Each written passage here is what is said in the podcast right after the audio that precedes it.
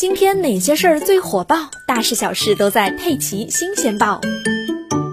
三月十九日，全球权威海洋生物学数据库“世界海洋生物目录”发布了二零二零年度十大海洋新物种名单。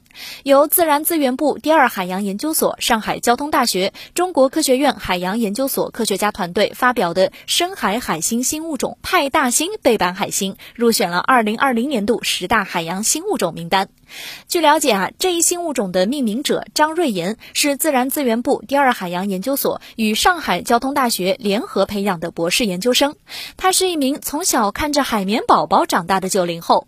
张瑞岩说：“其实啊，这个海星长得一点都不像动画片里的派大星，但之所以以派大星来命名，是因为它特殊的生活习性与深海海绵生活在一起。”派大星背板海星目前所发现的所有标本，全部都是栖息于海绵之上的，就像海绵宝宝和派大星一样，是一对难舍难分的铁哥们。